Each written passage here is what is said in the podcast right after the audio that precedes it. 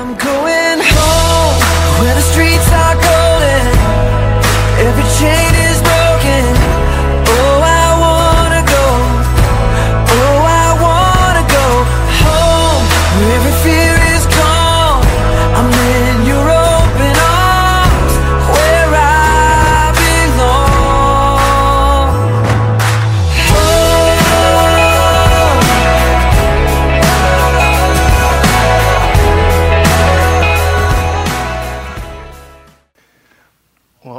so excited to uh, be closing out our series tonight on heaven.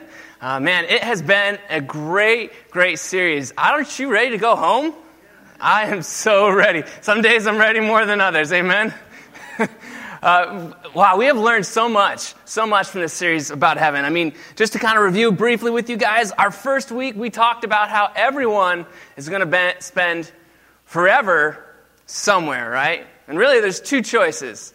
Either we spend forever in heaven, or we spend forever in a real place called hell. And we talked about what heaven was going to look like. Oh my goodness, it was incredible. Wow, I cannot wait to see what it's really going to look like. I just feel like we just scratched the surface of what it looks like. And then we talked about what our bodies are going to be like. Man, no limitations to really being able to live. Amazing. I mean, that is incredible. We talked about what our relationships are going to be like. We talked about how we are going to be known by God and we are going to know God and know one another with no sin and no struggle. Wow. We talked about uh, what we're going to do. Friends, our most important days are ahead of us. Wow. And last week, we talked about how to get to heaven. Really, we talked about how, how God has provided everything we need so that we can know heaven as our home through his son Jesus. All we need to do is give our lives to Jesus. And last week, nine people at least did that. Amen? Woo! That is awesome. You know, this weekend, as we close out our series on heaven, um, one writer was closing out their thoughts as they were reflecting uh, uh, about it, and they said this How far away is heaven? It isn't a distant reality. For the child of God, heaven is only a heartbeat away, a breath away, perhaps only a day or an hour away. And soon we will be there. Where we go in the world, whatever blessings or burdens befall our lives, heaven is our sure and certain hope, a place prepared for us. A city whose builder and maker is God. Soon we'll be gathered to the crystal river. Soon we'll be singing around the throne and involved in our Savior's work, for his servants shall serve him. Our Lord Jesus Christ has opened the gates and prepared the way and beckons us to follow him. Amen. Amen. You know, and as we conclude this series, there's lots of other thoughts that come to mind. For one, we just talked about so much related to what our home is going to be in heaven. And to be honest, the ideas that we developed, we haven't even scratched the surface, friends. It is better than that. I can't wait. Heaven, I want to go there. And I know I am. And I want to take as many people as I can with me. How about you? You know, and for those of us who know that we are going to heaven, the question then might remain for one, why are we here? And if we are here, do we have some getting ready to do before we get to heaven? How do we get ready for heaven? You know, at some point, we're going to go there. Or not if you haven't given your life to Jesus. We talked about that last week. You can make sure that you are going to heaven by simply giving your life to Jesus. And you're going to have the opportunity tonight. If you've never done that before, you could do that tonight. But if you have, you might wonder is that really all there is? Just give your life to the care of Jesus and get out of the proverbial, get out of jail, jail get out of hell free card? Well, it's not exactly like this, but think about this example. If you were going to go on a vacation to Myrtle Beach, was the point just getting there? I mean, imagine you drive down and you get to the beach and you take a look around. Well, that's a nice boardwalk. those are nice sandy beaches. All right, kids, get in the car. Let's go. Well, think about this. The Steppenbecks are going to Florida. And so we are traveling down to Florida. We get down to Cape Canaveral. We pull up to the parking lot where the cruise ships are. We don't get out of the car because why would you waste good AC? So we sit in the car and we look at those cruise ships in the ports and we start talking. My wife and I and the kids are in the back. They can't really talk all that much yet. Judah would start talking about, wow, he'd say, wow, big ships, big ships, wow. We'd, we'd start talking, hey, I wonder where, where that ship's going. That might be going to the Caribbean. Maybe that one's going to Jamaica. All right, well, that was nice. Let's turn around head back home. That would be absurd. It'd be absolutely ridiculous. Wouldn't we? Even the whole point is not just the entrance into the vacation, the whole point is actually enjoying the vacation and before you ever get on the vacation, there's preparations for that. My wife would be raising her hand saying amen to that. She is super organized. I'm kind of more of the fly by the seat of my pants kind of a guy, but, but she's the, she would be very prepared for that. And the preparations actually play a role in our experience of our vacation, don't they? Well, the same is true when it comes to heaven. We need to get ready. But how do we? We've answered that we're going there if we've given our lives to Jesus, but then the question could be really said this way How do we live in light of the fact that we know we are going to heaven, that heaven is, in fact, our home? We've learned so much. How does that shape our lifestyles today? Well, one writer said this. He said, The goal and the end of a person's calling, really the purpose for their living does not terminate in this life. But it, our purpose in this life, makes sense only in light of the fact that it's really for the life to come. Meaning, our lives are given purpose by the fact that heaven is really what we're made for. But they're given purpose, don't miss that, here today. And really, that's the point of so much of our New Testament. The New Testament writers emphasize that heaven gives so much meaning to our lives. For example, Colossians chapter 3, verse 1. We've looked at this verse a couple times in our series. It says, If then you have been raised with Christ, seek the things that are above where Christ is, seated at the right hand of God. So, focus, think about heaven as you're living today. It will give you purpose. Furthermore, in the book of Hebrews, in chapter 11, verse 16, it says this it says, But as it is, they desire a better country, that is a heavenly one. Therefore, God is not ashamed to be called their God, for he has prepared for them a city. Now, just so you know, Hebrews 11 Often uh, that is kind of titled the, the Hall of Faith. And in it, you're going to find a, a list of people who, uh, who lived with purpose uh, in their time. Really, people from the Old Testament, ancient times, they lived with purpose in the times that they did. They made decisions in the world that they did, lived their days on this earth as they did, because they knew that God comes through on his promises, and they knew that they had a special place in God's plan specifically they found that heaven was their home. And so they lived with purpose for the coming heaven. And we could argue the meaning for living is, in fact, getting ready for heaven. We know we're going. How do we get ready for that? And today, that's what we're going to talk about. How do we get ready for heaven? First of all, how we get ready for heaven is we need to be Number one, watching. We need to be watching. First of all, for Jesus to return, to take us, his children, to heaven. And y'all, we're going to see that could happen at any moment. Check this out. We've looked at this passage before, but we're going to look at it from another angle today. 1 Thessalonians chapter 4 verse 13 says this. It says, but we do not want you to be uninformed, brothers, about those who are asleep, that you may not grieve as others who do not have hope. For since we believe that Jesus died and rose again, even so, through Jesus, God will bring with him those who have fallen asleep. For this be declared to you by a word from the Lord that we who are alive, who are not left, who rather are left until the coming of the Lord, will not precede those who have fallen asleep. For the Lord himself will descend from heaven with the cry of command, with the voice of an archangel, and with the sound of the trumpet, up together with them, or rather, uh, uh, with the trumpet of God, and the dead in Christ will rise first.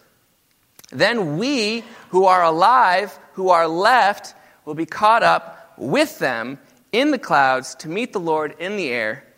And so we will always be with the Lord. Therefore, encourage one another with these words. Few things about this passage I want you to notice. In verse 15, it says, quote, we who are alive. Meaning, Paul wrote this to a group uh, of, of Christians in Thessalonica in the first century. And Paul very clearly expected that it was possible that he and his readers would be li- living when Jesus returned. And notice, I don't know if you caught it, but guess what? They all died. Jesus didn't return before they died. And so the promise here is very clear, though, that Jesus will return. So what's going on? We don't seem to have anything in the Bible that says that he couldn't have returned or that somehow he isn't returning, maybe even today. What this passage indicates is that it's the readers of his day, rather, they expected that Jesus could return at any moment. And that is instructive for us too. See, that's the posture that God wants us, his people, even to have today. Watching and expecting that even today, even tonight, even this hour, Jesus could return. Notice what it says in verses 16 and 17. It says that when Jesus returns, he's taking those who are alive with him, and, quote, we will always be with the Lord, meaning he is taking us to heaven now. We've talked about heaven now and the heaven to come. We'll be with Jesus in the heaven now. And by the way, theologians uh, call this moment the rapture. Uh, we'll talk more about that in a minute, but here's the point Jesus could come to take Christians at any moment, even tonight. It might be the next minute, might be the next second. Okay, that one passed. Okay, that one passed. But it's that, it's that, it's that possible. It's that possible. And so, therefore, we need to be watching. We need to be watching for his coming. We need to be ready. He is coming at any moment. Now, you might be sitting here and you might be going, well, you're kind of goofy, you know? Because listen to this. Haven't Christians been waiting and watching for some 2,000 years? Now, doesn't that seem a bit silly to be thinking Jesus could come now? Now. Now. Or maybe God's just being mean. Or maybe, maybe there's a problem.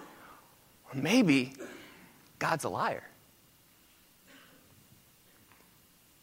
Doesn't something need to happen before Jesus returns?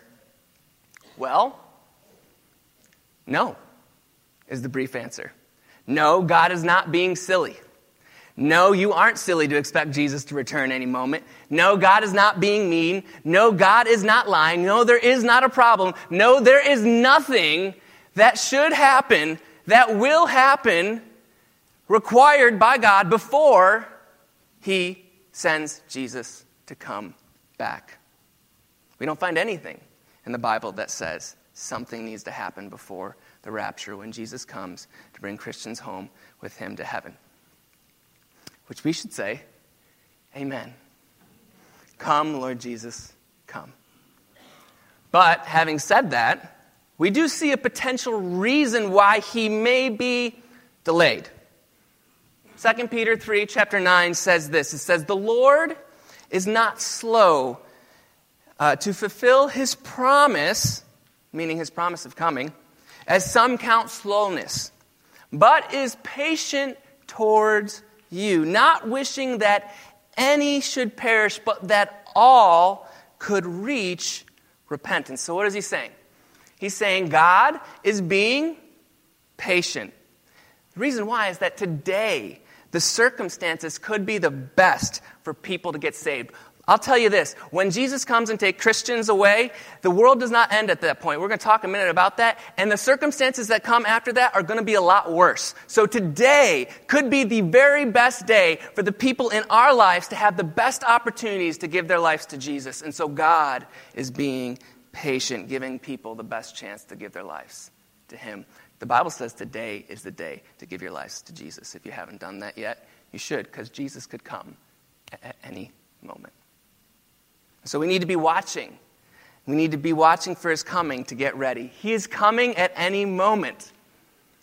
You know, also, Jesus himself commands us to be watching for his return. Notice what Jesus says in Matthew chapter 24, verses 36 through 44. Jesus says, But concerning that day and that hour, speaking of his coming, no one knows, not even the angels of heaven, nor the Son, but the Father only. Nor as were the day, for as were the days of Noah, so will be the coming of the Son of Man.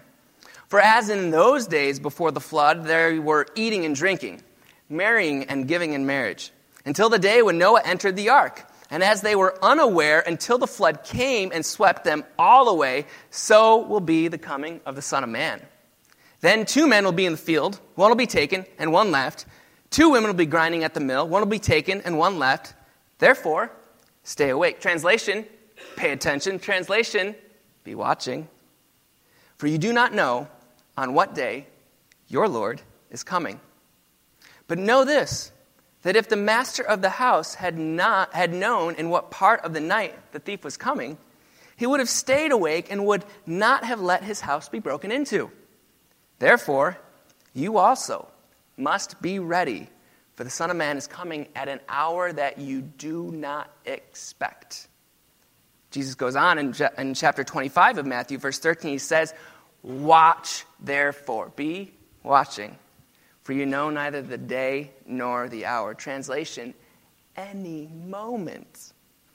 As a matter of fact, these passages, these, these passages are part of a section of Jesus' teaching on the end of the world. And we've talked briefly about these circumstances before. We talked about how, what's going to happen at the end of history when the new heaven comes. And we talked about that and, and what heaven will look like. That message where we looked at Revelation 21 and 22. And again, briefly, we just talked about the fact that Jesus is going to come at any moment to bring Christians with him. That's the rapture. And then following that, there's going to be a worldwide war and calamity. That's called the Great Tribulation. You guys are looking at that. By the way, that, that, uh, that's not to scale. Like, obviously, the current age is a little bigger. It's 2,000 years, right? And then the tribulation is going to be seven years. And then the millennium, we're going to talk about that in a minute. The millennium is going to come after that. That's going to be 1,000 years. But then, uh, and, and, during that time, we're going to talk a little bit about that. But after that, there's going to be one final sinful uprising against the Lord. The Lord is going to bring final judgment upon uh, all those who are rebelled against him, spiritual and otherwise. And then there's going to be a judgment called the Great White Throne Judgment. That's that seat up there. And then after that, we enter into eternity, and the new heaven and the new earth comes. Uh, in a nutshell, is the end of history, which is pretty crazy. Now, here's the thing. Some of you might be going, well, what's that thing called the Millennium? I don't know if I've ever heard of that thing. Is that the, like the Millennium Falcon? What is that? No, it's not the Millennium Falcon. Um, not even close. But as we said, here's what it is Jesus is going to come to the earth, and he's going to take a literal throne as the king of the universe a, from a throne in Jerusalem. All believers throughout the ages in the Old Testament and the New Testament are going to enter into this time. As we've talked about this and what will our bodies be like, we're going to have glorified, resurrected bodies as we enter that time. And we're going to get those bodies before the millennium. The devil is bound for the entire 1,000 years, and because of that, the world nations that are, that are around at that time, they will not be deceived by Satan. Imagine that. Believers are actually going to reign with Christ. Some think that they'll even have government roles. Imagine that. Imagine this world with no deception spiritually. Wow. Apparently, the people that give their life to Jesus during the Great Tribulation, if they don't die, and actually are alive when Jesus returns to establish his rule in the millennium, they're going to enter into that time and not get glorified, resurrected bodies. So they're going to continue to marry and make babies. And so apparently there's going to be people with sin natures in the millennium. But Satan is bound. So somehow the way sin works, it's going to be a little different because they don't ha- they're not being deceived like we're being deceived. It's going to be amazing in that sense. Could you imagine a government run well without corruption? Whew. Come, Lord Jesus, come. Too good to be true, almost, isn't it? For a thousand years, Satan will be let out of, after the thousand years, Satan's going to be let out of hold. And we talked about that, and he's going to lead an uprising, and then Jesus is going to stomp that out. And as good as that's going to be, this millennium, this thousand years, it's going to be on this earth. This earth that has been broken by sin, this earth that still is dealing with the effects of sin, there's going to be people that will be there, not us, but other people who will be there uh, who have uh, sin natures and have the potential to rebel against God. And so, as great as this place is going to be, it is not a perfect place. The world is not yet restored to God's plan. That comes at the new heaven and the new earth a world that will match God's original plans in Eden. We talked about that a little bit last week. That is our home, our forever home. And it is awesome. And I can't wait. And all this will come, but not until after Jesus comes at any moment to bring Christians with him to heaven now. So we need to be watching. Also, we need to be watching our hearts. You know, Proverbs chapter 4, verse 23 says, Keep your heart. Other translations say, Watch your heart. Some say, Watch over your heart. Some say, Guard your heart with all vigilance, with effort. It means you're, you're intentional. It means you're paying attention to what's going on within your heart because from it flows the springs of life. Some translations say the issues of life. Did you know we have the ability to actually pay attention to what our hearts are hoping in? I hope you track this. We're actually, we're actually going to see in a moment, but, but you have the ability to know what's going on in your heart, to be able to discern that with God's help, and to be able to kind of get an idea of what's happening. And this is really important that we know this because check this out. 1 Peter chapter 1 verse 13 says this says therefore preparing your minds for action, which, by the way, our minds and our hearts in the, in, in the Bible, uh, oftentimes they can be even used interchangeably. There's a, there's a dynamic relationship between our minds and our hearts in that sense. Uh, Peter says, therefore, preparing your minds for action and being sober minded, set your hope. Where's your hope? In your heart. Set your hope fully on the grace that will be brought to you at the revelation of Jesus Christ. What's that? Heaven. Set your heart on the hope of heaven. Did you know you can shepherd, you can pastor, if you will, you can lead your heart? You don't have to let your heart take you to the emotional places that sometimes we go. You have the capacity to pay attention to what, it, to what uh, is going on and to actually think on truth, to set your heart on the hope of heaven, and that can help you to lead your heart to a different place in that moment. Wow, what hope, what relief, what an opportunity. So, let's take a moment and just think about maybe how we're shepherding our hearts. One, one teacher said it's helpful sometimes to ask this How is my hope these days? Another way to say it is, Where is my hope these days? Is it on the unshakable promise of our coming Lord and home in heaven? Or is it on something else? Friends, we need to be watching our hearts, but we also need to be watching, really, for heaven by dreaming in anticipation of what heaven is going to be like when it comes. And that's one of the reasons why this series has been so important. We've been learning about heaven. And we're asking God to really help us to dream of how great it will be. And if you're like me, sometimes you got that just that twinge of a cynic inside of you, right? Just that twinge of like, just, I don't really know if I trust that in you, you know, just that, that, that hint of unfaithfulness. And so I just want to encourage you, friends, whatever it is that God has inspired you, as you have heard about what heaven is, as you've been dreaming about it, give it your best shot. It's better than that. Our expectations will not be let down, friends. God will not let us down. Look what it says in 1 Corinthians chapter 2 verse 9. We've looked at this passage. But as it is written, what no eye has seen nor ear heard, nor the heart of man imagined, we could say dreamed, what God has prepared for those who love him. Wow. Wow.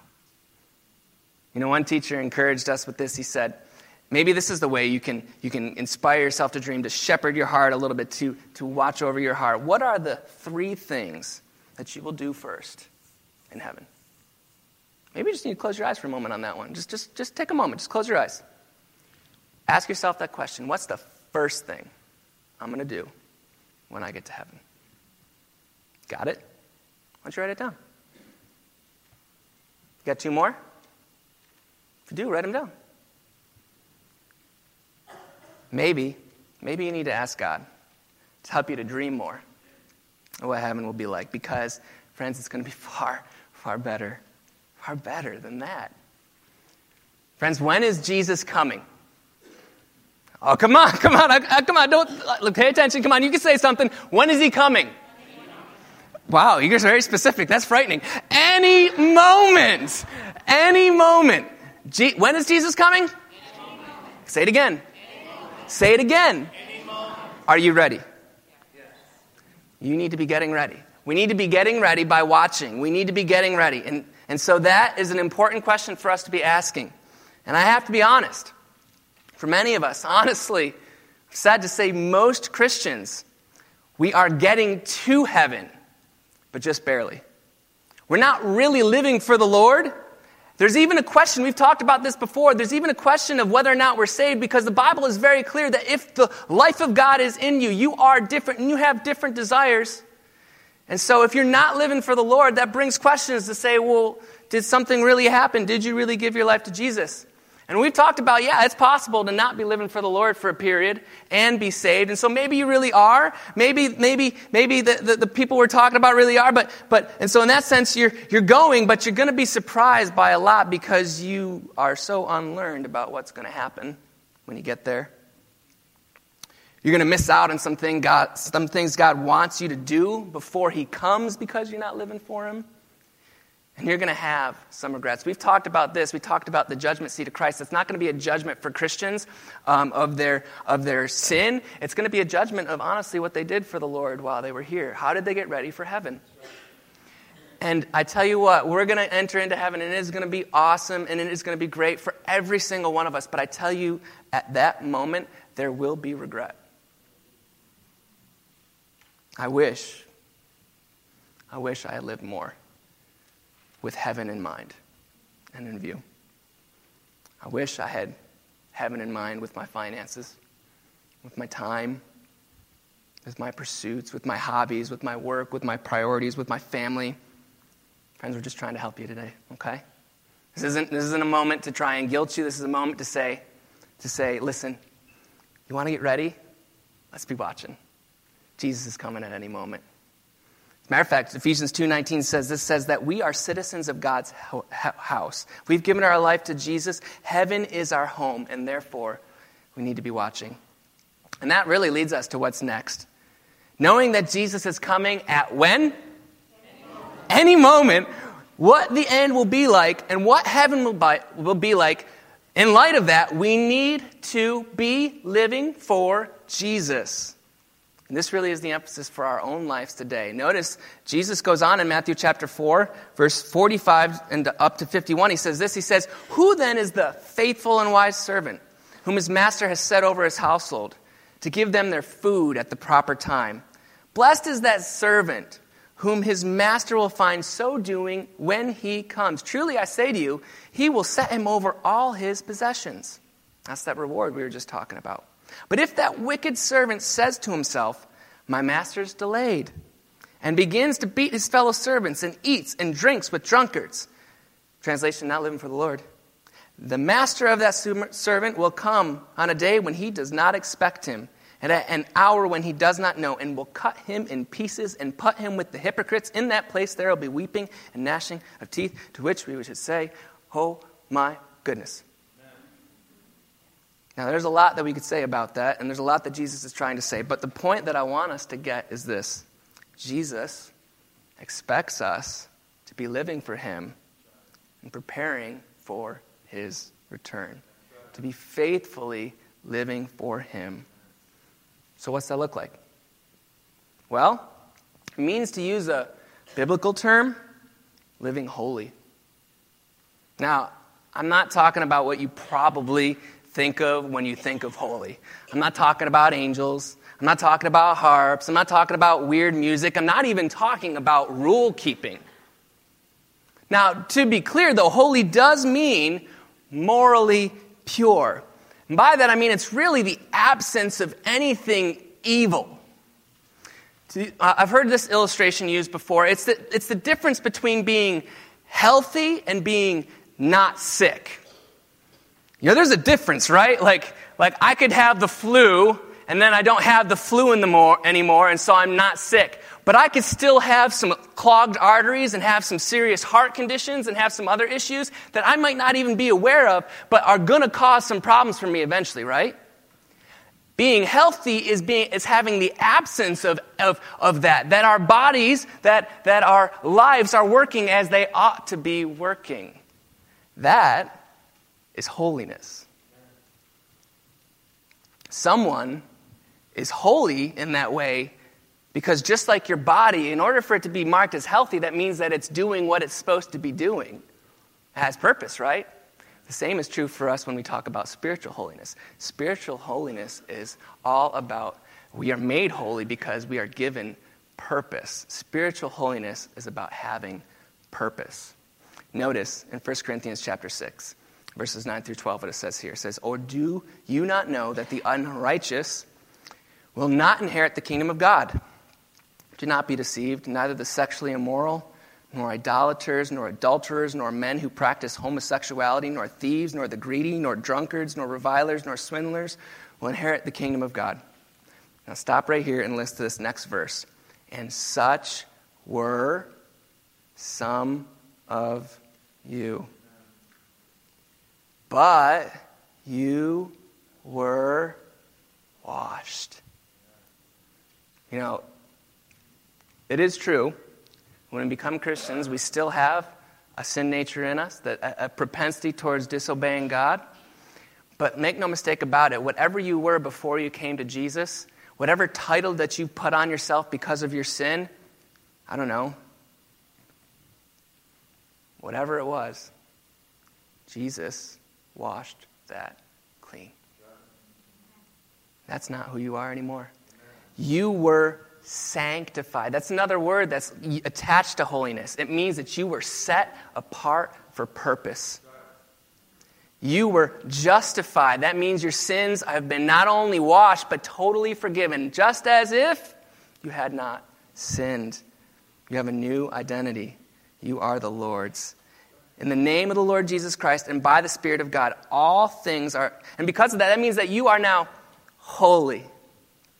We're going to talk about how, how that looks, but that means that if you've given your life to Jesus, you are holy, you are pure, you are clean, and you have purpose. You are free to serve God and with purpose to serve Him. And so, verse 12 comes, it says, Paul says, All things are lawful for me, but you notice the purpose in this, but not all things are helpful. I got things that I need to do, and so some things aren't going to be helpful for me. All things are lawful for me, but I won't be dominated by anything because they might dominate me and keep me from doing what I'm supposed to be doing. See, the principle of this is this holiness is about living with purpose. Living, really, this life as it was meant to be lived. You know, Jesus was holy, right? He was everything he was meant to be as a person. And he did everything he ought to have done as a human being in the circumstances that he had in his life. He lived life as it was meant to be lived. He lived it, in that sense, right. That means like doing good things, but it's coming really from deep within. Holiness is living life like it was meant to be lived right, and that is goodness. We talked about, remember in our message on what our bodies will be like? That we talked about how in heaven, in the heaven to come, we are going to, when we get our resurrected bodies, we are going to be good from the tips of our head to our toes. Saturated in goodness. Goodness from the inside out. No part of us broken, no part of us unhealthy, no part of us unholy. Well, let's also look about the Bible says, because of that, it says a lot about living a life of holiness with purpose, living right to get ready for heaven. So 1 John chapter 3, verses 1 through 3 say this to help us understand that a little more. It says, See what kind of love the Father has given to us, that we should be called children of God. And what does it say? So we what? Are. The reason why the world does not know us is that it did not know him. Beloved, we are God's children when? Now. And what we will be has not yet appeared, but we know that when he appears, we shall be like him because we shall see him as he is. And everyone who thus hopes in him, we're just talking about heaven, heaven to come, we're going to have those bodies that we're supposed to have, we're going to be totally right, totally holy. Because of that, everyone who hopes in him, what's it say? purifies himself now, as he is pure now. So, what's that word purifies mean? Literally, by the way, it could be translated cleanses, morally sanctifies, could be another way of saying it. Literally means morally setting yourself apart to live with purpose right. Now, when we think about that, again, it's not about rule keeping, although it's really much deeper than that. It's about living life as it was meant to be lived. So you can obey rules, but deep down not, not be holy. You know what I'm saying? Maybe you don't. Let's read this. 1 John chapter 3 verses 4 through 10. That'll help clear this up a little bit. Everyone who makes a practice of sinning also practices lawlessness. Sin is lawlessness. You know that he appeared in order to take away sins, and in him there is no sin. No one who abides in him keeps on sinning. No one who keeps on sinning has either seen him or known him. Little children, let no one deceive you. Whoever practices righteousness is righteous as he is righteous. Whoever makes a practice of sinning is of the devil, for the devil has been sinning from the beginning. The reason the Son of God appeared was to destroy the works of the devil. No one born of God makes a practice of sinning, for God's seed abides in him. That's a big statement. And he cannot keep on sinning because he has been born of God. By this, by the fact that God lives in you. Jesus in your heart. By this it is evident we, who we are as children of God and who the children of the devil are. Whoever does not practice righteousness is not from God, nor is the one who does not love his brother. Verse 8 really nails this down. It could be summarized like this If you are a child of God, you're going to be uncomfortable with sin. You don't like sinning. And if you get caught in a, a besetting or, or a habit of sin, you're in anguish. You're not having fun. Now, to be, to be clear, there is a period where you might enjoy it, but that's going to be short lived, and then you are going to be miserable. You hate it. You want it to stop. That doesn't mean you know how and that you can necessarily, but you don't want to keep doing it. That's what this passage is saying. That's a hint of holiness. Notice what it says in Hebrews chapter 12, verse 14. It says, Therefore, strive for peace with everyone and for the holiness without which no one will see the Lord.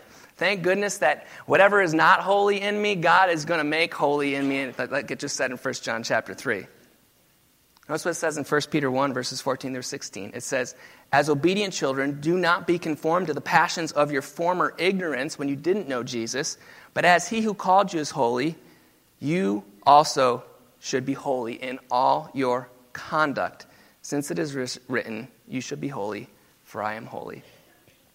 So, here's a question Am I comfortable with sin in my life? Does it bother me not to be living as I know I have been made to and saved to? To not live for God because I love God. I do. And therefore, I want to live the way He wants me to live, the way I know I'm made to. Does it bother me when I know I'm not? Are you sick of the sin in your life? So that you're seeking to avoid ways that you are tempted and tried to be breaking the habits of that in your life. See, that's part of living for Jesus and getting ready for heaven. The Bible says we have been made holy today in anticipation of the total holiness that's coming when our bodies are totally freed from the sin that we have within us and the sin that's in our world. Meaning, because of that, we should live today right. Because we could say it this simply because we are good, it's good to be good. Now, if you've given your life to Jesus, I want to encourage you. You've been given a new heart. You've been set apart to live for Him now.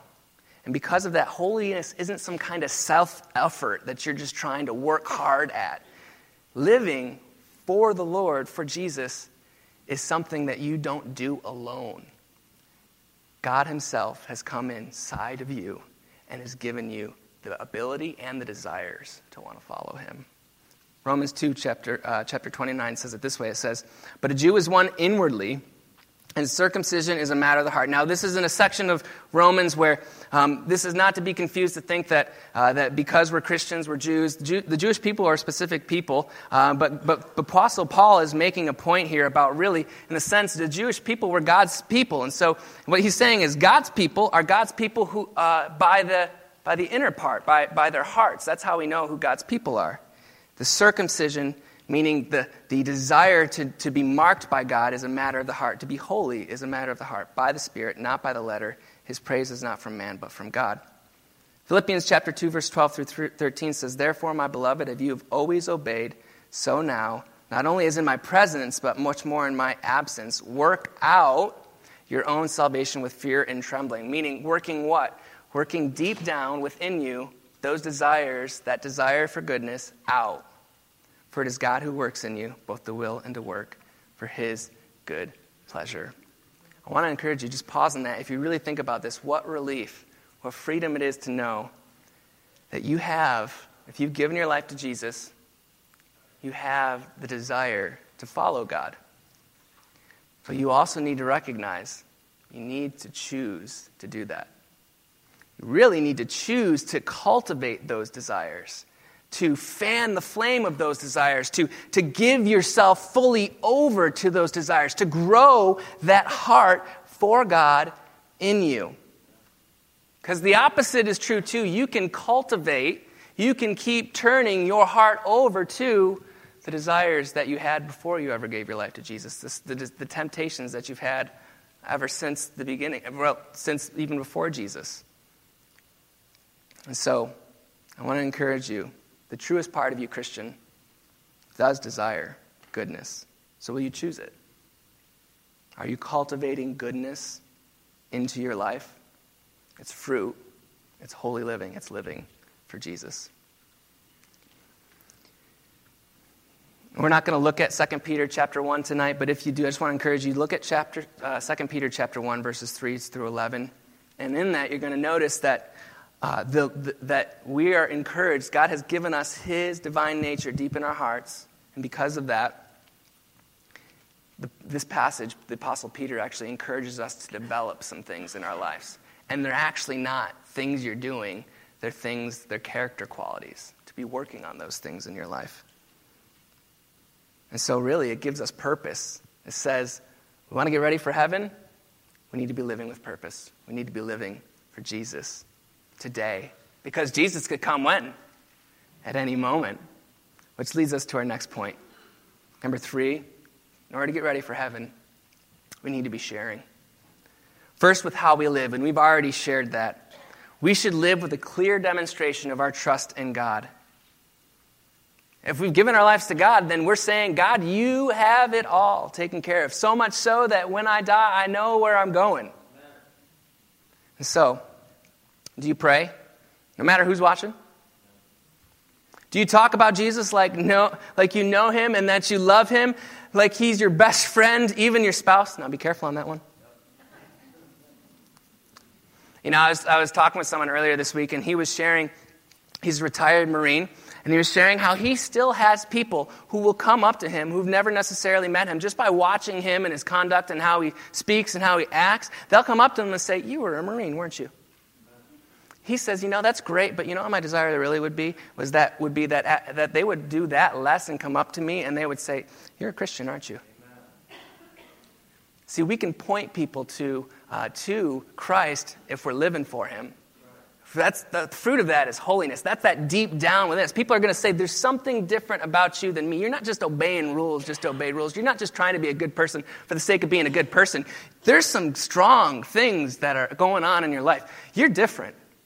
Yeah, Jesus lives in me. And I'm going to heaven. It's my home. You can too. Which brings us to our next point. It's more than that. The purpose that we are here, why we are here to prepare for heaven, is because it's not only to prepare ourselves, but it's to share Christ so that others can go to heaven and get ready for it too. It's why we're here. See, because the best way that we can serve, the best way that we can love someone is to share Christ with them. There could be nothing more loving that you could do than to share how they can be eternally rescued from hell and have heaven as their home. There's nothing more loving than to do that. We already alluded to this, it's why we're here. Uh, Jesus spoke to his apostles just before uh, he uh, returned to heaven after his resurrection, and he gave them marching orders. He said this He said, And Jesus came and said to them, All authority in heaven and on earth has been given to me. Go therefore and make disciples of all nations, baptizing them in the name of the Father and of the Son and of the Holy Spirit, teaching them to observe all that I have commanded you. And behold, I am with you to the end of this age.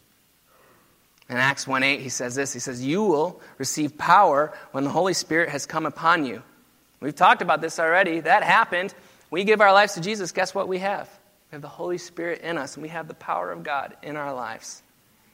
Not only to live right, but notice what it says primarily, it actually is not just to be living right and living life as it's supposed to be, which, by the way, if we're living life as we're supposed to be, we will get to this point to be my witnesses in Jerusalem and in all Judea and Samaria and to the end of the earth. We already referenced 2 Corinthians 3 9. Today, God is giving the people in our lives the opportunity to get ready for heaven. That's why we're here. Friends, do you want to get ready for heaven? Sharing Christ is how we get ready for heaven, and it's why we are here. It's by bringing people, and as many people as we can, with us to heaven. See, if we want to get ready for heaven, we need to watch for Jesus. He's coming at any moment. And because we're expecting him to be living at any moment, we know that today and what today is and what we're doing today matters. And so today we need to be living for the Lord. And today we need to be sharing Christ with people. See, because we need to make sure that people know how they can know whether or not heaven is their home. It should not be like this, you know, I'm a Christian, so I do this, and I do that, and on this day I do this, and on, on, on that day I do that, and when I wake up in the morning I do this, and when I, before I go to bed I do that, and, and before a meal I do this, and I can't wait to go to heaven because it's going to be awesome one day. You should see it as this I'm supposed to go to heaven. I know that heaven is my home, but I'm not there yet. And the main reason I'm not there yet is because I'm here to share the good news with others about how they can get there too. So, what am I doing to get the good news out to others? Friends, you have a church that you can partner with. Easter is next week. As Pastor Chris said earlier, there's going to be people from our community coming. There is people right now who are still not sure where they're going to go for Easter, but they are planning to go somewhere for Easter. They're in your life. You have been interacting with them. You're going to meet them. Maybe they're at the gas station. You have not met them yet. And so we just want to encourage you. You got, we, we still have more of these out there. I tell you, it's been, it's been a, a personal place of even growth for me. It has been awesome. I've been praying uh, every day God, will you just give me an opportunity to just at least invite one person uh, to New Hope? And, if, and, if, and even more than that, God, if I could have the opportunity to invite them into a relationship with Jesus, would you give me that opportunity? And I'll tell you what, if I didn't take the opportunity one day, guess what? I prayed, God, then, then make up for that day. Every day I've prayed that, guess what's happened? It's happened. And honestly, I probably missed opportunities I didn't even realize it.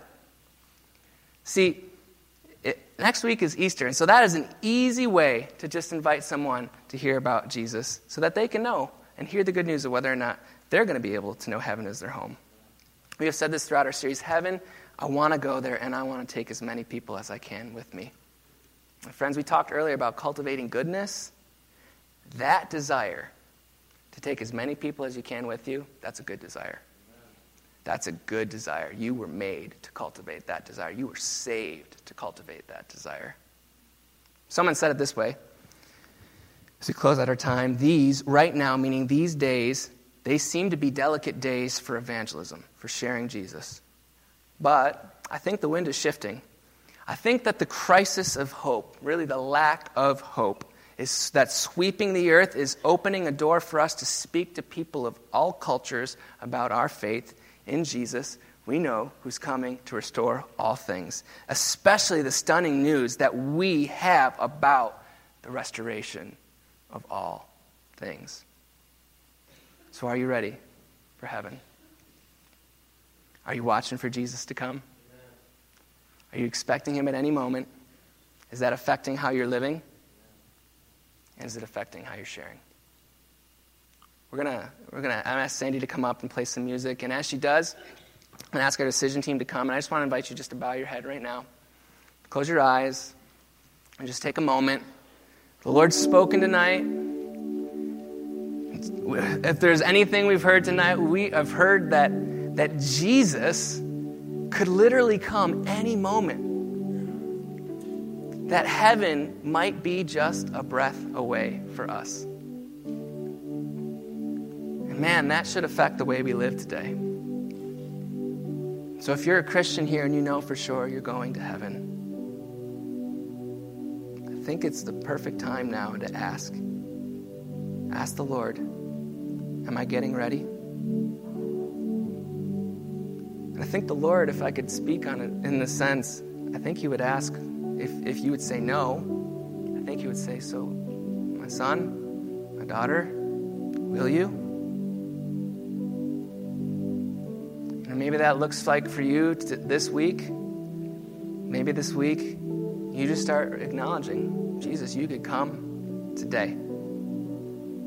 Jesus, help me to start living with an expectation that you could come even today. God, teach me how that could change the way I see my life. If you'll do that, you could even start praying something along this lines. God, maybe maybe I need to start changing some of the things I'm doing. Maybe that's where you're at. Maybe there's something that has just has been something that you have either not been willing to change or unable to change. Maybe maybe Jesus wants to help that start to change even this week, even tonight, would you ask Him to start growing in you desires for holiness, to really live as you were made to live? Maybe, maybe you're here and you're saying, you know what? I really know that if all of this is going on in my life, I know I really need, I really need to be sharing. I know I'm going to heaven, and I need to be inviting other people to come with me. So maybe you need to take some Easter invite cards this week. Maybe that's what the Lord's encouraging you to do.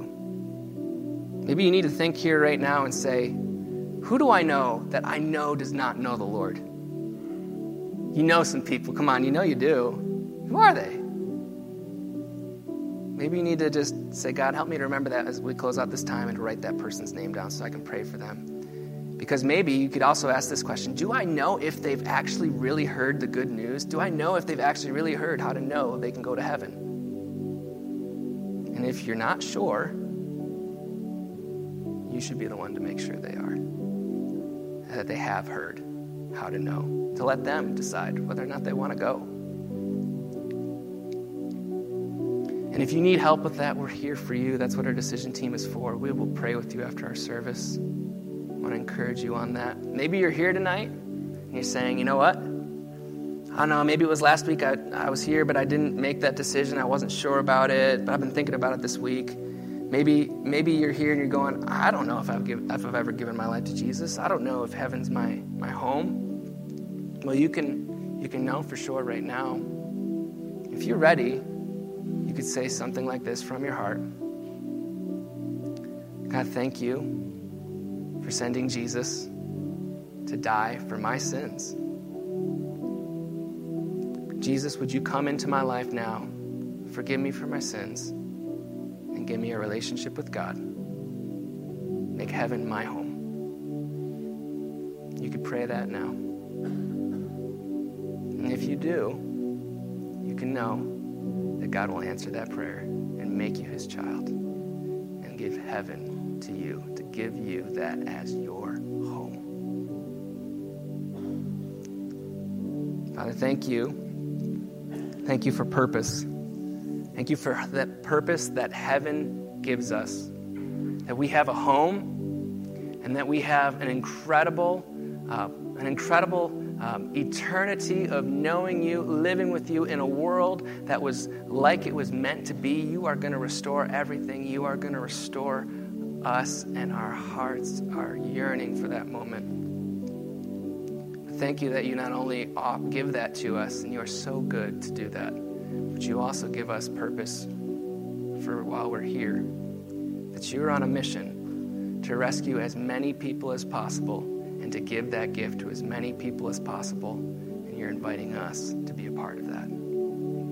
So, God, would you stir in our hearts and help us to believe that today matters, that today is not a waste, and that we are not a waste, but that we are a part of what you are doing, and it is good, and it is to rescue people, and we want to be a part of that. So we say, Thank you, God. We love you. And we pray in your Son, Jesus' name. Amen.